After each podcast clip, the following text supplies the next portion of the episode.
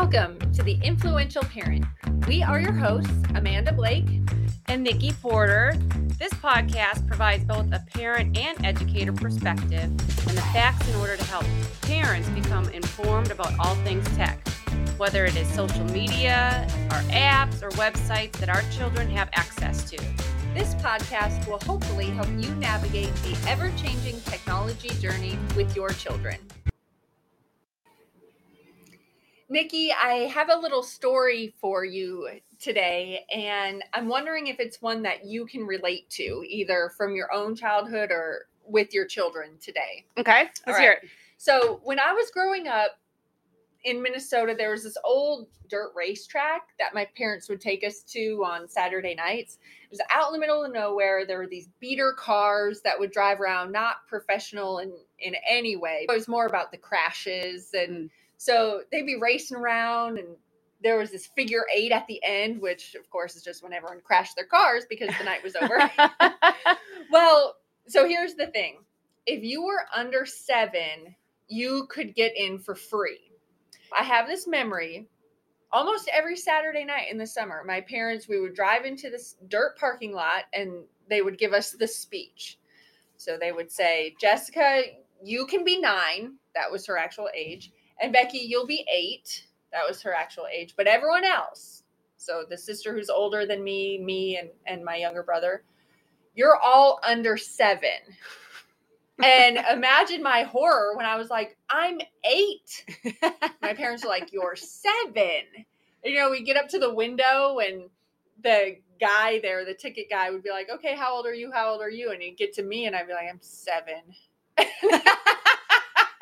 Could you look him in the eye to tell him that I'm probably not? and now I'm sure my parents weren't the only one doing this, but they were trying to save a few bucks on entrance fees, and there was five of us kids, and so please tell me that I'm not the only kid in America who had this type of experience. No, Amanda, I think I can remember some of those times as well. But I'm going to be honest that I may or may not be the parent with my own children that's maybe done that. I'm also may or may not be that parent that put candy oh. in my kids' jackets when we're going into the movies. My kids were mortified that I even did this. Right. But but yes, I think that I know that you're not the only child. Okay. Um, my family or, yes. No, no. When I was thinking about our episode today, I thought it's really interesting because this is sort of flip flopped these days, where my parents are saying, pretend you're younger mm-hmm. for whatever reason. And nowadays, I feel like, in terms of social media and the digital world, kids who are eight, their parents will say, well, let's just pretend you're 13. Yes. So now kids are instead of parents trying to get their kids to pretend they're younger, they're like, well, let's just pretend that you're older so that you can get an account. Yes. So when we were thinking about this episode, this episode's about TikTok and there's two sides to TikTok. You got the consumer side and that creator side. And for this particular episode, we're going to start with the consumer side of of TikTok and for those of you they that might not be familiar with TikTok, Amanda, kind of give a little synopsis of what TikTok is. So TikTok is first of all, is a free app and it lets you watch, create, and share videos.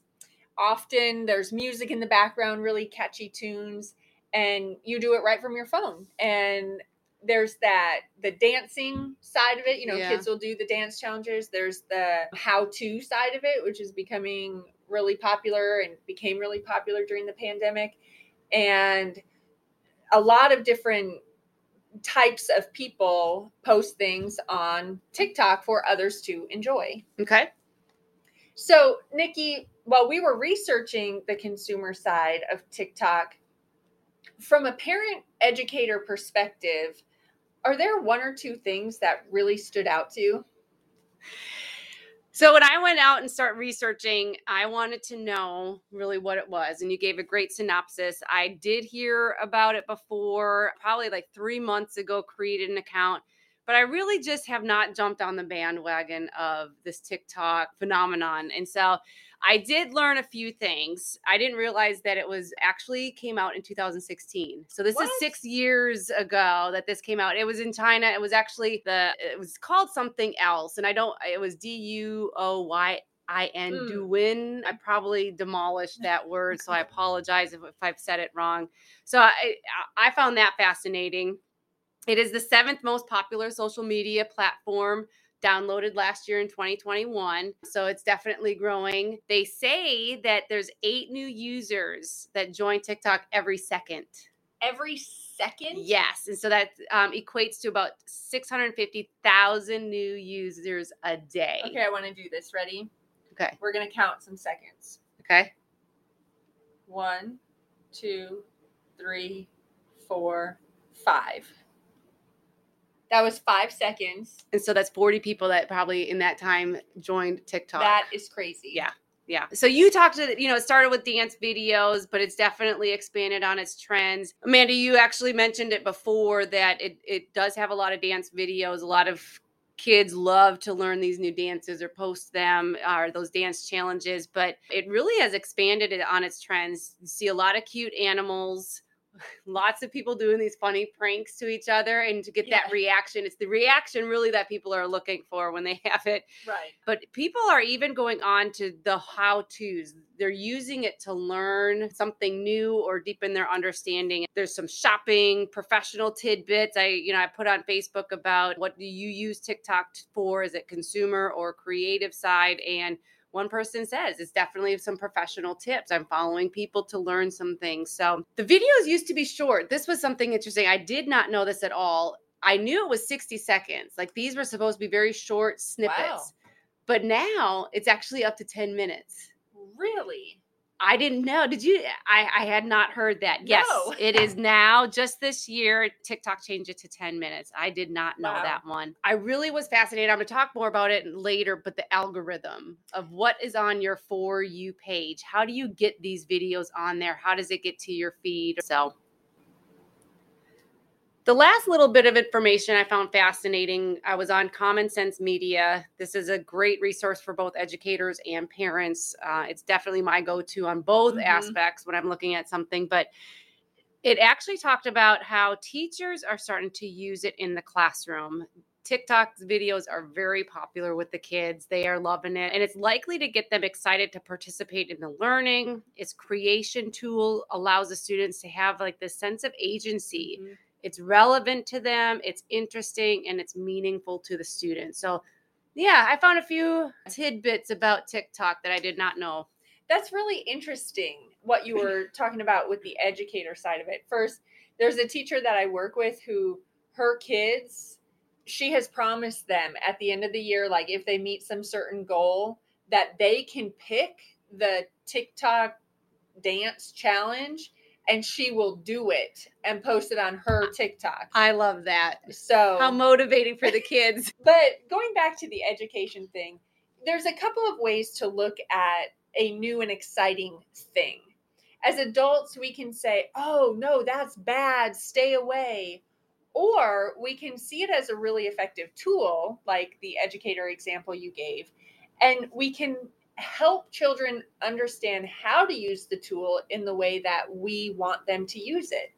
You're absolutely right. In education, we call that scaffolding. And as parents, we do this kind of learning and, and modeling as well. I thought about the way we teach our children to drive. I haven't done it yet. I have friends that have. My child has actually driven, but when they're at their age right now and they watch us drive, we talk about things as we're driving. What does the Mhm. yellow line mean? What is the white line? What is that sign? So they're learning about the turn signals and when you can pass. I will be honest, my son continually comments on my driving based on his knowledge I, i'm putting air quotes here his knowledge and yes when i like i said he had driven a little bit but we started in the driveway where it's safe it's Mhm. going up you know and down it's straight you Mhm. can't really mess things up too much but that's where we kind of start and then we might go to like a pretty quiet parking lot or a quiet street kind of just scaffolding that learning process but it, when it came to say the the social media aspect of things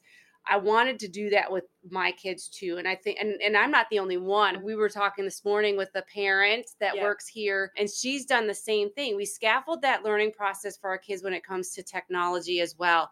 When my son wanted Facebook, and I had Facebook since 2008, him growing up the whole time, I would show him things that are on Facebook and what I would post on Facebook. I Mhm. modeled that. And when he said he wanted an, an account, I felt confident in knowing what to tell him about it. Of course, we had the conversation why do you want Facebook? What are you going to do with it? Um, we had already started the ins and out conversation of Facebook. What were you going to do? How did he want to present himself as the in the community? What Mhm. communities wanted to be a part of, and really how he's going to represent because this is the beginning of his digital footprint that he's not going to be able to erase. Right. And just like with so many other things that we've talked about in our podcast, it's the conversation. You know, to have never spoken to your son about Facebook before and him to say, I want it, and you to say, okay. To me, that's equivalent to him saying, Mom, I want to try driving, and you hand him the car keys. Yes. It's not how it works. It, it's the same situation, just a different tool. Yes. So, Amanda, let's talk about your research. What are some tips that you found if parents right now either don't have uh, TikTok or their kids are asking them? What are the things that are essential for our parents to know about TikTok? So before I go into my tips, I want to share a little bit of an interview that I did with a parent. So um, this is a, a real time situation for this parent. As you'll hear, she has a nine year old. And let's listen to a little bit about her experience of helping her daughter get started, her digital footprint, and so on in the right way.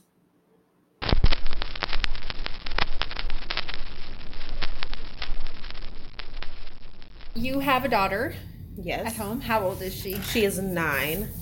And when you were setting up TikTok with her, what were some of the conversations you had? So the first thing I let her know is that for one, she is a child. So I will create a profile that has the guidelines that cater towards protecting the children and so she won't see a lot of things that maybe her other friends would see and trends and things like that. I also let her know that her account will be linked under my account and to pay attention to certain behaviors that she noticed like cursing or some activities that she's not normally, you know, exposed to. One time you were telling me a story about a time your daughter saw something that she thought, I shouldn't be watching this on TikTok. And she knows to like immediately like scroll past it or keep going. She won't it, as soon as she hears like something that is not appropriate, she immediately scrolls or she has any concern, she'll come to me and be like, "Hey, I saw this, but I kept scrolling. I didn't, you know." So she's very aware of a lot of things. So, how do you think you got to that point with a child to come to you and say, Hey, mom, like, I know I'm on TikTok and I saw something I shouldn't? What's some, and I'm sure this was over years. Right. I've always made her feel comfortable enough to talk to me about anything. And I don't sugarcoat any situation that happens. I'm very upfront and honest with anything that goes on, just so we can build that fluid trust amongst each other. I can talk to her and tell her things, and she can do the same thing that she can always come to me because her safety always comes first. So, that parent that I was talking to, she really did a good job of summing up any tips that I would have given. And again, this is real time for her. So I do think it's pretty valid. I want to highlight a couple things that she talked about. One, notice that she kept going back to the conversation Yeah. that she has with her daughter, that she's been having. And we've kind of reinforced this throughout our whole podcast, which is you start to normalize the conversation because then when your child does want to get on TikTok or any other social media app, you can have a conversation with them. And a lot will come out of that. Your thoughts about what it should be and your children's perspectives of what they want it to be. Well, and I think there's that trust that I'm not going to get in trouble as the child because I can go and talk to mom, dad, grandma, grandpa, aunt, uncle, whoever it is. Because there's this trust that it's just, we are just going to have Mhm. conversation. And we're learning together. We're learning about this app together. So that was probably my first tip is if your child wants to be a part of the TikTok community, I just think parents need to join. Yes. And you need to experience the app. You need to see what it's like to be participating in that community. And the parent that I was speaking to, she let me know that as a parent, when you have an account, you can link your child's account to yours. And from there, you can have a lot of choices about settings, things that your children can see, whether they're allowed to search on the app, how much time they're allowed to spend on the app, different privacy and safety settings. So, there's two ways to go about this. One is called family pairing, and then there's restricted mode. So the parent I was speaking to, she has the family pairing set up with her daughter. So I guess my first tip would be make sure that you play with the app itself. And my second tip, of course, is to have conversations around the dinner table. If you know your child is on TikTok, maybe ask them, "Hey, did you see anything, you know, funny today? I heard this or maybe you saw something funny and you want to share it with your child. Just normalize the conversation and and using the app. And then i think the third tip that i would want to give is when your children are having access to this like you spoke about in a previous episode be mindful of any changes in mood. If they've been on for their allotted uh, screen time like that that parent i was interviewing she said her daughter can be on tiktok for a total of 60 minutes a day. Well if she comes out of her room and she's acting a certain way you know we talked about that in a previous episode about it can take an emotional toll. It can take a mental toll. So if you're going to let your child use this app, I would say keep those other things in mind like notice are they acting a certain way? Are they using certain language because they've been on the app for a long time? Do they seem down after they've been on the app for a long time? And again be part of the conversation that you're having with your child. Yeah and i'll just add in their parents they have different restrictions based on ages. Yeah. There's something for the 13 to 15. There it says users under 13. So I'm not quite sure because you had I know that talking with the same parent you were talking yeah. to when they tried to sign her up as a true age, it right. said no. Right. Can't do it. So I'm not quite sure what this under eight under 13 is. But so there's there's restrictions for 13 to 15 restrictions that are different for 16 and mm-hmm. 17 and once it's 18 they're adults and so i do want to just kind of add that in there. They they do discuss that private information. This is something that's important for parents and the kids to understand that their private information is collected. Yeah. now in the 13 no they can't do that. However the information is shared with third parties. They're saying it's for analytics but it's really unclear whether mm-hmm. this data is for research or getting products out there. So mm-hmm. that's something parents, I never really thought about it a whole lot before, but now it makes me wonder who has access to my private information, my personal information, what are they doing with it? Right.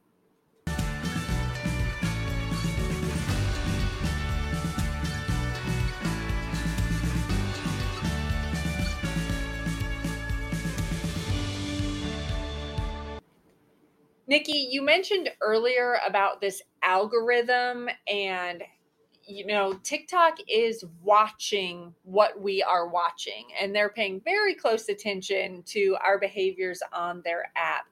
You know, as a user is scrolling through their, I guess it's called the For You page. Yeah. You know, how long you spend on a certain video dictates what videos will come next. If you are searching for a keyword, the next time you sign on to the app, even without putting in that keyword, you're going to have things that look like that. And it's important to note that your behavior is leading to what you see next, for good or for bad. And I joke about this on Facebook with my husband because if if I'm scrolling on Facebook and he starts to talk to me, I'm like, hold on, hold on, because if I leave whatever is up and then go somewhere and have the conversation and come back and it's still up, Facebook thinks I am very interested in whatever is there on my screen. And so now I'm going to get, you know, ads for cat food and Yes, I really I've noticed that on Facebook cuz I use Facebook a lot more. So many ads and and things that are associated with something that I've searched are now on that feed as well.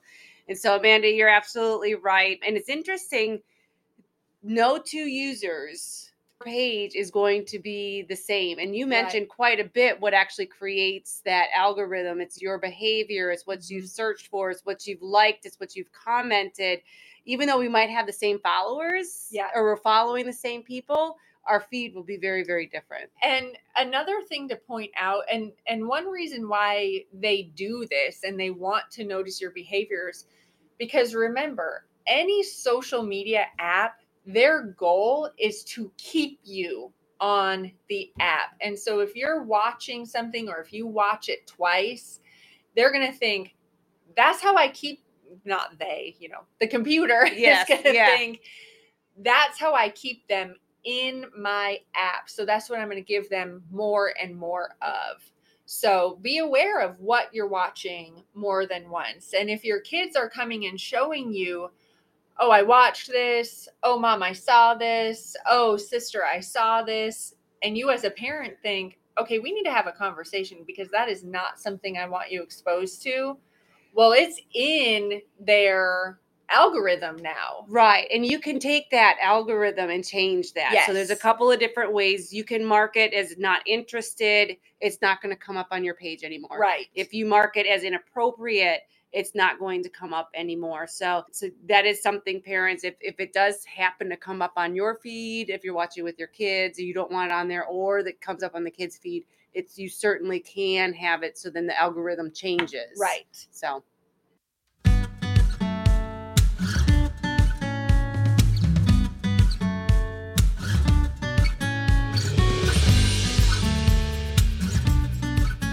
I'll be honest through our work on this podcast, my assumptions about kids and technology and kids in the digital space has really changed.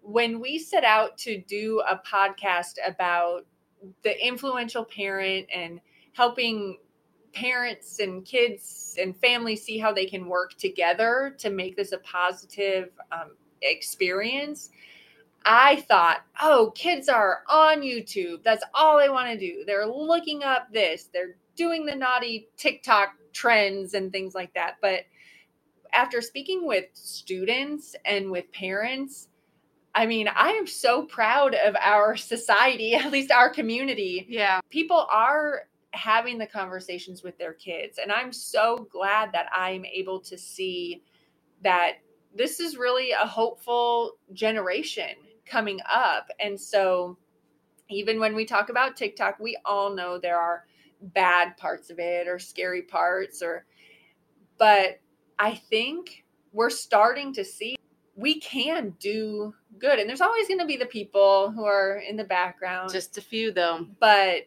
so when when we're having conversations with kids as educators or as parents, you know, keep that positive intent because I find myself going into conversations now like, tell me something you've learned because I know kids are using it to right. learn. Yeah. So that has been really awesome. And another thing I want to say bef- as we're kind of wrapping up here is if you have a child who's on TikTok, we want to remind you it's never too late to begin having these dinner table conversations. If you've never spoken to your child about what they see on TikTok, you can start today. Yeah. You can get the app for yourself and even ask your child, Can you help me set this up? Start today. Start somewhere. Yeah, we talked quite a bit about those conversations that you may have even before your child signs up for TikTok and really any social media. But you, we we kind of want to leave you guys with just a couple of questions for you to use if your child may see something that they're not either comfortable with or may be appropriate. I read a book, Digital Citizenship in Action, a while ago. It's from Kristen Mattson. Um, and she's really that proponent of getting kids to practice in the digital space, in digital mm-hmm. communities. So she had a couple of questions that I want to just kind of share with you parents. If your child does come to you and say, Mom, Dad, Grandma, Grandpa, I saw this on my feed, you can say, Well, do you think it's positive? Mm-hmm. Do you think it's negative? Maybe it's neutral. What kind of contribution is it? And ask them why they think it. If they think that it's positive, why is it positive? Mm-hmm. Why is it negative? And then how does this type of contribution impact other people? Mm-hmm. So I see what you're feeling. What do you think other people are feeling about it? And then kind of go into that conversation. Well, what are the options for this post then? And they can be unfollowed, so they're not going to come up anymore. Mm-hmm. You can flag that post and then mm-hmm. the social media will be able to take care of the the situation mm-hmm advocate for yourself. This is where you can really have those conversations um, about what to say. Yeah. On a digital space, that respectful way to advocate for whether it's you or others, or simply just ignore it and just kind of move on. Right.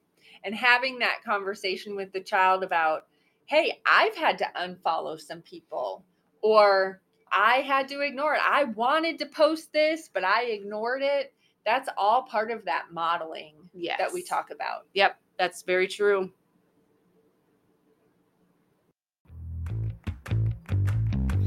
Thanks for joining us today. We invite you to join us in the conversation using the hashtag the influential parent on Twitter and tell us how the conversations are going. Tag me, Amanda, using at story of a Blake and tag Nikki at Nichole M. Porter. And that's Nicole with an H, N I C H O L E.